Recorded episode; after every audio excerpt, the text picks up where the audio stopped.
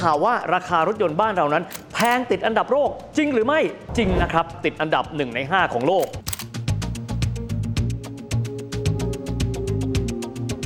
สาเหตุส่วนหนึ่งเลยครับ ก็คือว่าโครงสร้างภาษีอากร เป็นอัตราภาษีที่ค่อนข้างสูง แล้วก็มีการเก็บในหลากหลายขั้นตอนด้วยกันนะครับ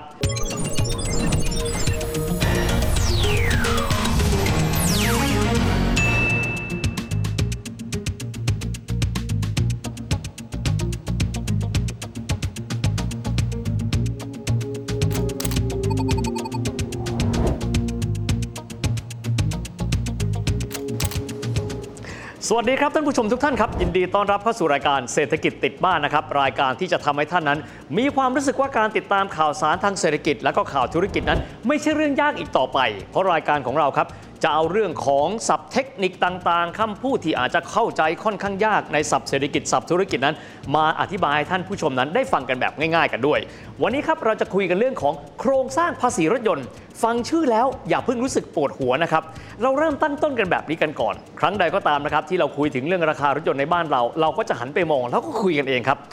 ราคารถยนต์บ้านเรานี่แพงมากเลยนะ ได้ข่าวว่าราคารถยนต์บ้านเรานั้น แพงติดอันดับโลกจริงหรือไม่คำตอบคือ จริงนะครับสาเหตุส่วนหนึ่งเลยครับ ก็คือว่าโครงสร้างภาษีอากร ซึ่งเกี่ยวข้องกับรถยนต์บ้านเรานั้น เป็นอัตราภาษีที่ค่อนข้างสูง แล้วก็มีการเก็บในหลากหลายขั้นตอนด้วยกันนะครับ ทีนี้ถามว่าอันดับเท่าไหร่นะครับบางคนเขาบอกว่าอยู่ระดับท็อป 5 คือแพงที่สุดเนี่ยนะครับ ติดอันดับ 1 ใน 5 ของโลก แต่ถ้าเกิดว่าเราไปดูสถิตินะครับก็จะพบว่าราคารถบ้านเรานี้เนี่ยถ้าเกิดว่าจะเทียบเคียงได้อีกประเทศหนึ่งที่แพงมากๆ นั่นก็คือสิงคโปร์นั่นเองสำหรับหลักการของประเทศสิงคโปร์ครับก็คงคล้ายๆกับบ้านเราครับก็คือเขาเชื่อแบบนี้ว่าถ้าเกิดว่าบ้านเขาเนี่ยมีคนที่ใช้ขนส่งสาธารณะที่มีความเพียบพร้อมอยู่แล้ว ก็ไม่มีความจำเป็นครับ ในการที่จะต้องมีรถยนต์ดังนั้น ก็เลยพยายามที่ทำให้ราคารถยนต์นั้นค่อนข้างสูงขึ้นไปด้วย ส่วนบ้านเราครับเบื้องต้นเองเราก็มีแนวความคิดว่ารถยนต์นั้นเป็นสิ่งที่มีความฟุ่มเฟือย ดังนั้นจึงได้มีการเก็บภาษีเนี่ยหลายขั้นหลายตอนพอสมควรเพื่อที่จะเป็นรายได้เข้ารัฐครับ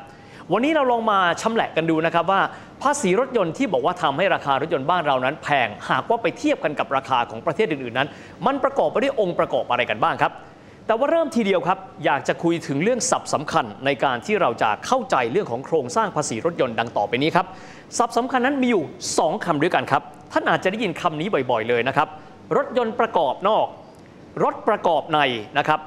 ซับเทคนิคง่ายนิดเดียวครับ รถยนต์ที่เรานำสำเร็จรูปเข้ามาจากต่างประเทศทั้งคันเลย เขาเรียกว่ารถ CBU ครับ หรือว่า completely built up cars ชื่อของมันก็บอกอยู่แล้วนะครับว่าเขาประกอบสำเร็จรูปกันแล้ว จากนั้นก็นำส่งเข้ามาอยังประเทศไทย จากนั้นก็มีการเสียภาษี ซึ่งเดี๋ยวเราจะอธิบายต่อไป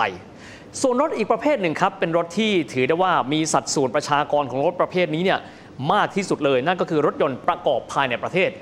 ถ้าเกิดว่าเป็นชื่อย่อในทางเทคนิค เรียกว่ารถ CKD หรือว่า completely knockdown cars ครับ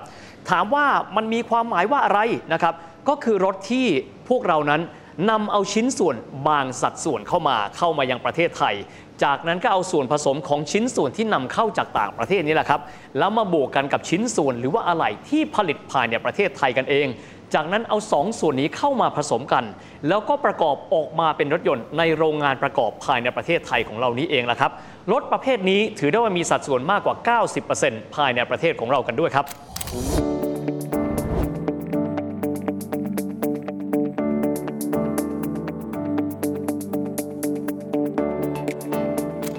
ไปดูโครงสร้างภาษี เรามาดูตรงนี้กันก่อนครับว่า เอ๊ะเราเรื่องประวัติว่าทำไมเราถึงได้ไม่คิดว่า จะมีการนำเอารถเข้ามาเอ่อสำเร็จรูป 100%เข้ามาที่บ้านเรานะครับ อันนี้ขอให้มองย้อนกลับไปในอดีตนะครับ ในช่วงทศวรรษที่ 2,500 2,510 แบบนี้เป็นต้น เป็นช่วงที่รัฐบาลไทยในช่วงนั้นเองนะครับพยายามที่จะดึงเม็ดเงินการลงทุนจากต่างประเทศ แล้วก็ดึงดูดครับผู้ประกอบรถยนต์ต่างประเทศนี้เนี่ยให้เข้ามาเริ่มต้นลงทุนในโรงงานประกอบรถยนต์ภายในประเทศเรากันด้วย หลังจากนั้นนะครับนักลงทุนชาวญี่ปุ่นจากหลากหลายค่ายก็เริ่มต้นเข้ามาลงทุนในเรื่องของโรงงานประกอบภายในบ้านเรากันเองครับก็ทำให้อุตสาหกรรมรถยนต์ของเรานั้น โดดเด่นขึ้นมา และหลังจากนั้นครับก็จะมีอีกหนึ่งระลอกครับในช่วงที่เกิด ข้อตกลงที่เขาเรียกกันว่า Plaza Accord ซึ่งตอนนั้นทำให้ค่าเงินอเมริกันนั้น มีการปรับตัวอ่อนค่าลงทำให้ค่าเงินเยนญี่ปุ่นนั้นแข็งขึ้น ผลก็คือทางญี่ปุ่นเองต้องหันมามองประเทศไทยครับ แล้วก็เริ่มลงทุนนะครับในการที่จะประกอบรถยนต์ก็ดี แล้วก็อุปกรณ์ต่างๆ ก็ดีในประเทศไทยให้มากขึ้น ตอนนั้นเองครับทำให้อุตสาหกรรมรถยนต์บ้านเรานะเติบโตแล้วก็บูมขึ้นเป็นอย่างมากด้วย แต่ทั้งนี้ครับเพื่อเป็นการสร้างแต้มต่อให้กับรถยนต์ที่มีการผลิตภายในประเทศ สามารถที่จะแข่งขันได้กับรถยนต์ที่ผลิตสำเร็จรูปจากต่างประเทศ แล้วก็เข้ามาอย่างประเทศไทยทั้งคันนั้น ก็เลยมีการใช้มาตรการภาษี ที่ทำให้รถยนต์ที่ประกอบภายในประเทศนั้น มีราคาที่ถูกกว่ารถยนต์ที่ผลิตสำเร็จรูปจากต่างประเทศอยู่พอสมควร ดังนั้นจึงไม่น่าแปลกใจนะครับว่าบ้านเราจึงมีจำนวนรถยนต์ที่ประกอบภายในประเทศ หรือที่เรียกกันว่า CKD นั้นเป็นจำนวนมากมาย แต่กระนั้นก็ตามแต่ครับก็ยังมีคนที่ตั้งคำถามอยู่ดีแหละครับว่า เราดูราคาไปแล้วรถเราก็ประกอบภายในประเทศ แต่ทำไมราคาบ้านเราหากว่าไปเทียบกันกับต่างประเทศ ก็ถือว่ายังมีราคาที่ค่อนข้างสูงกันอยู่ ทีนี้เราลองมาดูนะครับว่า โครงสร้างภาษีของรถยนต์ทั้งสองประเภทนี้เนี่ยเขาเก็บกันอย่างไรบ้างครับ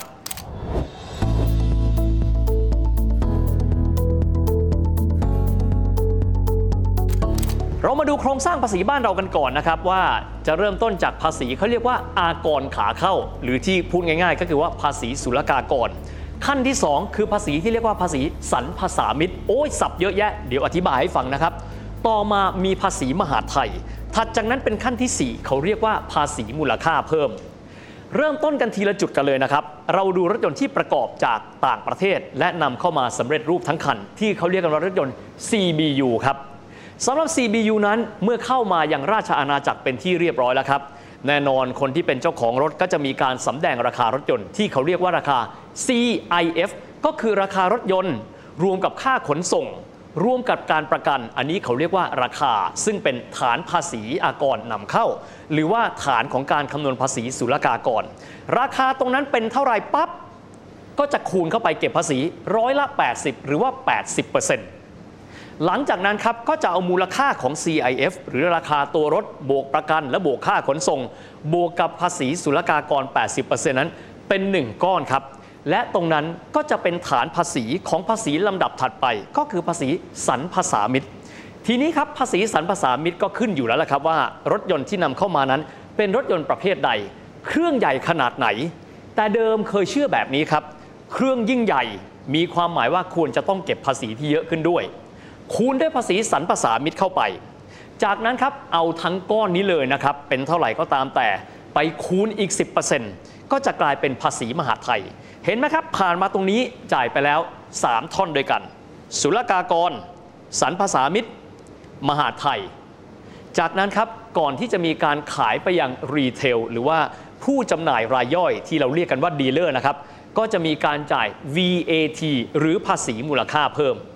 ดูเท่านี้ครับ ถ้าหากว่าท่านผู้ชมลองเอาปากกานึกดูนะครับ ราคา CIF หรือราคาที่นำเข้ามาเป็นเท่าไหร่ ท่านคูณด้วย 80%จากนั้นไปเข้าสูตรสมการต่อไปอีก 3 ทอด ท่านก็จะเห็นว่าราคารถยนต์นำเข้าสำเร็จรูปทั้งคันในบ้านเรานั้น สูงมากบางคนบอกคำนวณออกมาแล้ว ถ้าเกิดว่าเป็นรถยนต์เครื่องใหญ่ ๆ นี่เกือบเกือบจะ 300%จากราคาตั้งต้นที่มีการนำเข้าจากต่างประเทศกันเลย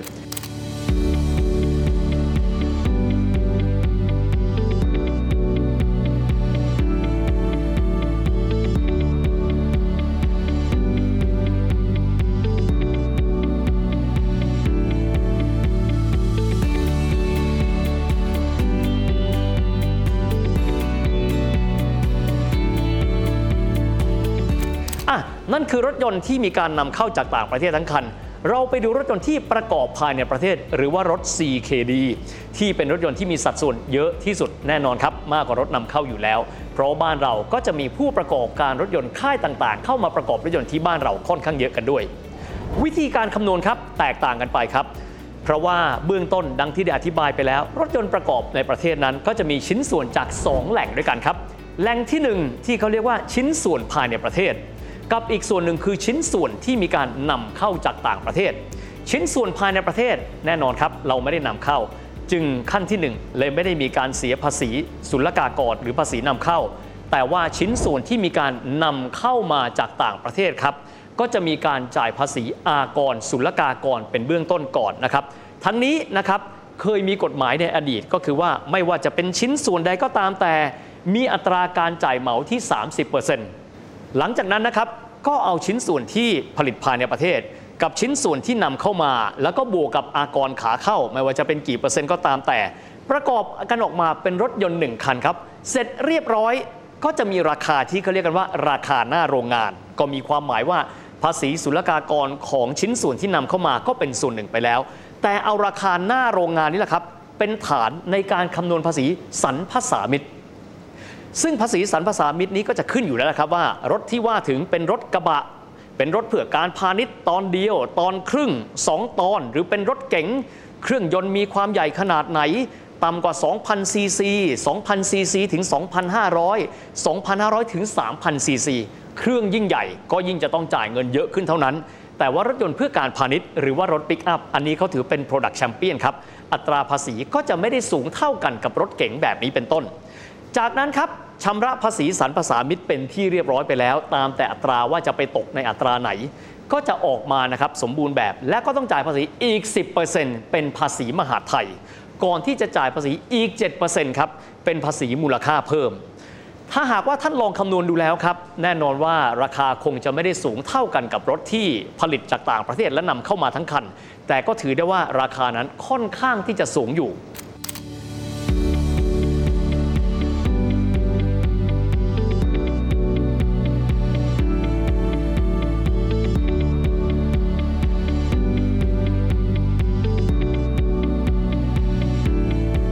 แต่ว่าครับอีกส่วนหนึ่งซึ่งถือได้ว่าเป็นเทรนด์ของโลกครับก็คือเทรนด์เรื่องของคุณภาพอากาศก็ดี เทรนด์เรื่องของความรักโลก ความเป็นมิตรต่อสิ่งแวดล้อมครับทำให้ทางด้านของภาครัฐเอง โดยกรมสรรพสามิตบอกแบบนี้ นอกเหนือไปจากจะมีการคำนวณนะครับในเรื่องของตัวขนาดเครื่องยนต์ หรือลักษณะของตัวรถว่าเป็นรถเพื่อการพาณิชย์จะเป็นรถเก๋งนั่ง หรือว่าจะเป็นรถ PPV แบบนี้เป็นต้น ได้มีการเพิ่มมิติเข้าไป ก็คือมิติของสิ่งแวดล้อมครับ โดยการที่จะไปคำนวณอัตราภาษี จากเรื่องของมลภาวะก็คือ CO2 หรือว่าคาร์บอนไดออกไซด์นะครับ ซึ่งเขาจะมีหน่วยเป็นกรัมต่อกิโลเมตรนั้นออกมา ว่ามลภาวะหรือว่าคาร์บอนไดออกไซด์ที่ออกมาจากท่อไอเสียนั้น มีปริมาณเท่าไหร่ แล้วก็จะเอามิตินี้เข้าไปในเรื่องของการคำนวณภาษีสรรพสามิตเพิ่มเติมจากเดิมที่คิดเฉพาะแต่เพียงลักษณะของตัวรถยนต์ ขนาดของเครื่องยนต์ ซึ่งก็จะทำให้อัตราภาษีนั้นมีการปรับเปลี่ยนไปด้วย แต่ว่าโลกนี้ไม่ได้หยุดเพียงแค่เครื่องยนต์สันดาปภายในนะครับหรือเครื่องยนต์ที่มีการใช้น้ำมัน แล้วก็อาจจะมีมลภาวะกันบ้าง ก็เป็นเทรนด์อีกเช่นเดียวกันครับระยะหลังๆ ก็จะมีรถที่เรียกว่ายานยนต์ไฟฟ้า หรือว่า EV Electric Vehicles ออกมา ก็จะมีหลายเผ่าพันธุ์นะครับไม่ว่าจะเป็น BEV PHEV โอ้ยปวดหัว เดี๋ยวงวดหน้าค่อยมาคุยกัน แต่มิติในเรื่องของการสร้างแรงจูงใจ ให้มีการนำเข้ารถยนต์ไฟฟ้าเข้ามายังประเทศไทยก็ดี มิติของการจูงใจให้ผู้ประกอบการยานยนต์จากหลากหลายค่าย หลากหลายประเทศ หันมาผลิตยานยนต์ไฟฟ้าในบ้านเรา ก็ทำให้มีการปรับโครงสร้างภาษีสรรพสามิตเพิ่มเติม ให้สามารถที่จะให้คนนั้นหันไปใช้รถยนต์ไฟฟ้ากันได้มากขึ้นกันด้วย ส่วนรายละเอียดของส่วนนั้นจะเป็นเท่าไหร่ ก็บอกว่าภาครัฐเองอยากจะจูงใจให้คนเข้ามาผลิตเยอะๆ อยากให้คนหันมาใช้รถยนต์ที่เป็นมอเตอร์ไฟฟ้ากันเยอะๆ รายละเอียดเป็นอย่างไร วันหนึ่งเราคงจะได้พูดคุยประเด็นนี้กันด้วย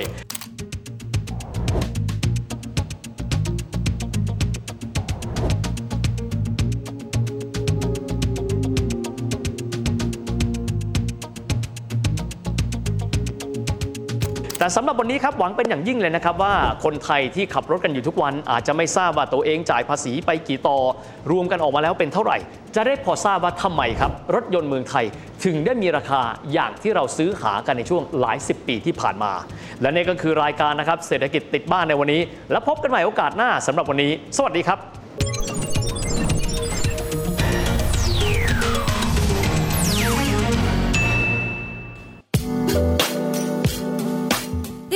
การทางเว็บไซต์และแอปพลิเคชันของไทย PBS Podcast